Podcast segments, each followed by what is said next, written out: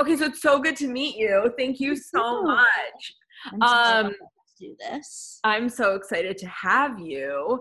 Tell me a little bit about you. All I know about you is that you work in social media at Bon Appetit, right? Yes, my name's Emily Schultz. Uh-huh. I'm originally from New Jersey. Um, I'm Italian and Jewish, which I feel like are very big parts of my life and personality. Yeah. I live in Brooklyn normally, but I'm in Portland, Maine, and I've been for like three and a half months. Have you always worked in food? Well, yes, definitely. My dad um, went to culinary school and um, was a chef until I was born, and then he um, he works in food sales, which is like he basically sells food to like stadiums and airports and like things like that. But yeah, he went to cooking school, so he was like I I feel like a lot of kid people who are in food now have the story of like bringing an embarrassing thing to lunch. And i feel like for me i had like bruschetta and like i never had lunchables or anything like that. Um so i always grew up with like good food around. And then yeah being italian and jewish like there was every every holiday was centered around food. And everything that i did with my family revolved around food. Yeah then i went to school for photography and when I was there, I got really into food photography. And doing that, I had to like style my own, like do food styling myself because that obviously wasn't like a thing in school. Um, so I learned how to cook.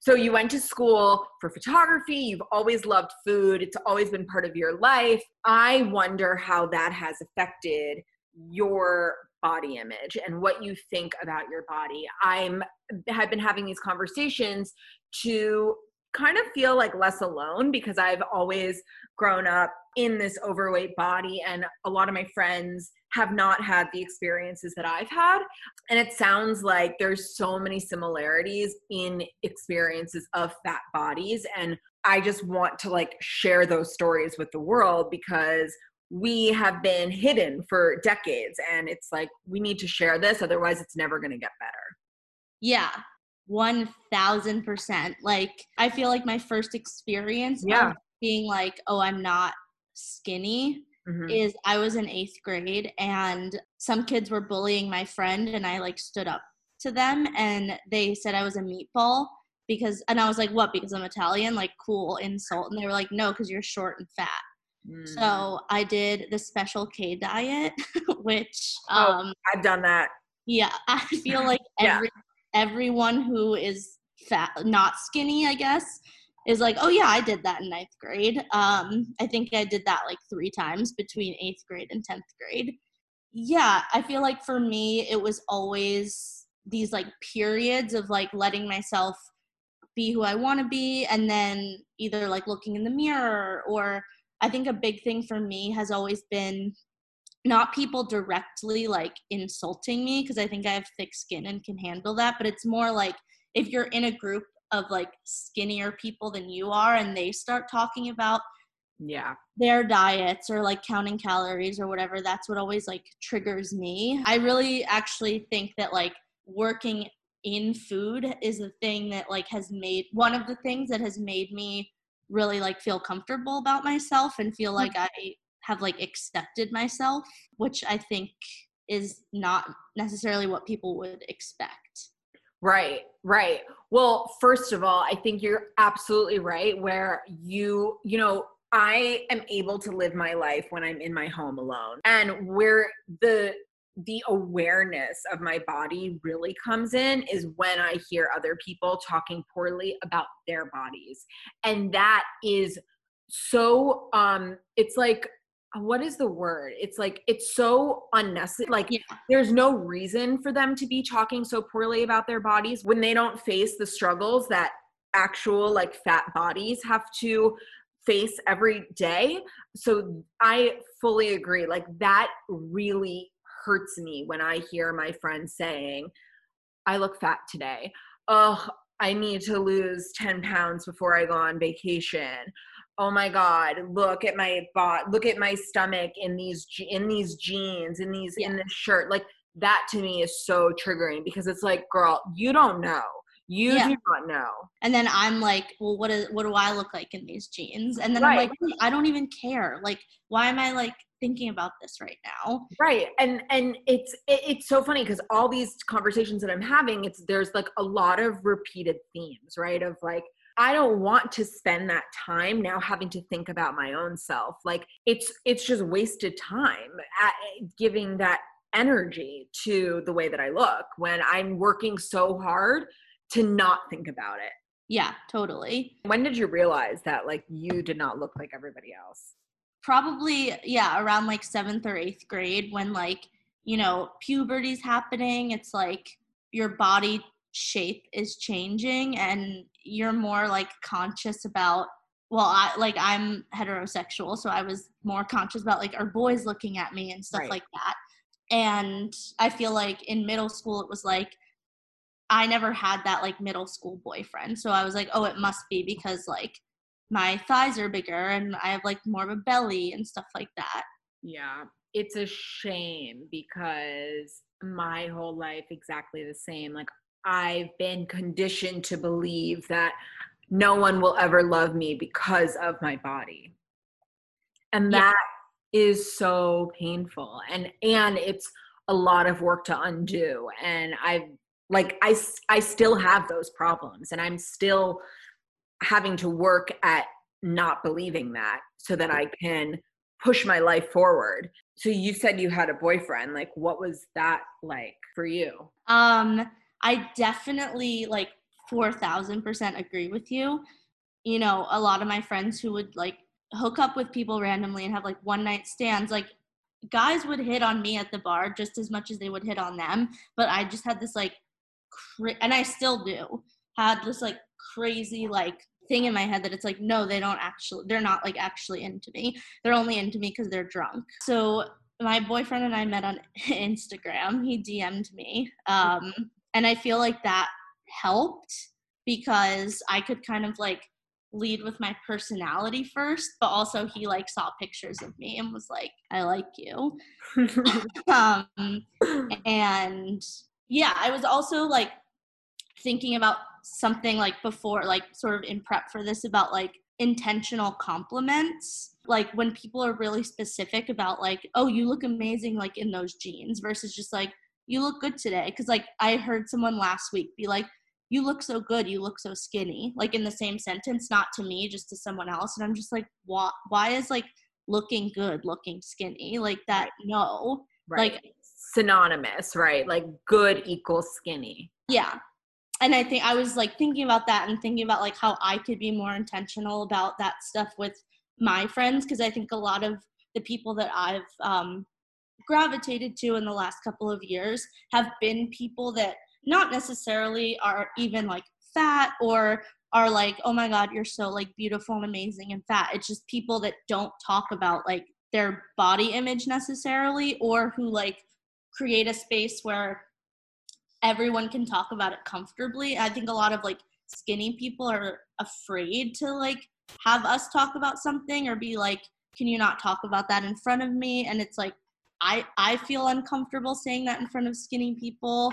So I think just like making friends that are that like hold that space for you.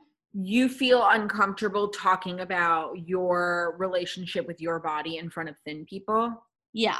Not all thin people, but I think thin people who talk badly about their own body in Mhm. front of me, I'm just like, what do what do I say about my body then? And like what do you say about my body like behind closed doors? And you might not say anything, but like you talking bad about your like thin body doesn't make me want to say anything. And I often just like go on Instagram during that time or whatever. Yeah, it's interesting. I think in the last couple of years, I've found myself doing that too, where it's just like, you know, a friend will talk poorly about themselves or even like on Instagram, right? Like, look how, look how, look how hot this person is, or send me a photo, right? And I have done so much work to like get that out of my life that I can't engage because if I engage, it's a spiral. I've sort of like unfiltered all the like high school and college people out of my Instagram that are like calories don't count on vacation. I'm like, why? That's not even like funny. It's not like even a clever caption. Like, let me know if you want some like caption help. I do it for a living. right. Oh my God, that's so funny. Yeah. Going back to Instagram, that sort of like perpetuating those beliefs and stuff like that is like who you follow or who you engage with. And if you only follow i mean if you're like a person to follow influencers if like you only follow skinny influencers or something like that then you're not going to see and appreciate fat people being comfortable with themselves. And i think that instagram is something that has helped me. And it's like oh my god like that person looks confident and also like cute in the clothes that they're wearing. And like that's how a shirt would look on me or that's how like mm-hmm. pants would look on me. So like if they're doing it like i can do it too. And i think that like again like a lot of skinny people are uncomfortable with fat people being confident. So they're they don't follow that. They don't like see that on their feeds. They don't you know engage with that in their lives. And it's hard it's not going to happen if you're not like willing to make it happen. Big part of why i'm doing this is as a healing for myself and to find community in in this space. And it's just such a shame that like this has been like the nebulous of my life even if i've i've never talked about it right? Like it is what's behind the curtain of every single thing that i do. And are there any specific memories that you have of like dieting and the hardship that you felt or the like really really like traumatic horrific moments that thin people just will never have. Yeah i mean like anytime wearing a bathing suit from ages probably eighth grade to 22 i think like at parties in college i like I went to college and bandeau skirts were very in and um like I had like a pouch in it. And you know looking back on it I was like my ass probably looked fucking great in it cuz I have a big butt. Like I should have worn them more but I was like way too scared. I think like what you just said about it was like the biggest like thing of your life but you didn't even like realize it like I totally agree with that yeah. And because of that, like, how do you feel like you have been affected by it? I definitely think that my like humor and I'm very mm-hmm. loud, and I think um, my sisters are too, and so are my parents because like they've all had to deal with it too. I I think that like you know being loud and like being able to like take a joke and like laugh one off and stuff like that is a defense mechanism. Obviously, I was very confrontational and bitchy in like middle school and high school. Um, and I think that was like to sort of like keep people afraid of me so they wouldn't say anything mean about me. Mm. Um, in high in college, sorry, I like I I was very like non-affectionate and I think that like mm-hmm. that would have shown vulnerability and I like was not ready to be vulnerable with myself or anyone. Mm-hmm. Um so yeah. For you what would make you feel better in this space? And what is it that's going to look where's the solve? Yeah um i mean i would like to think that there's like more in in mainstream media.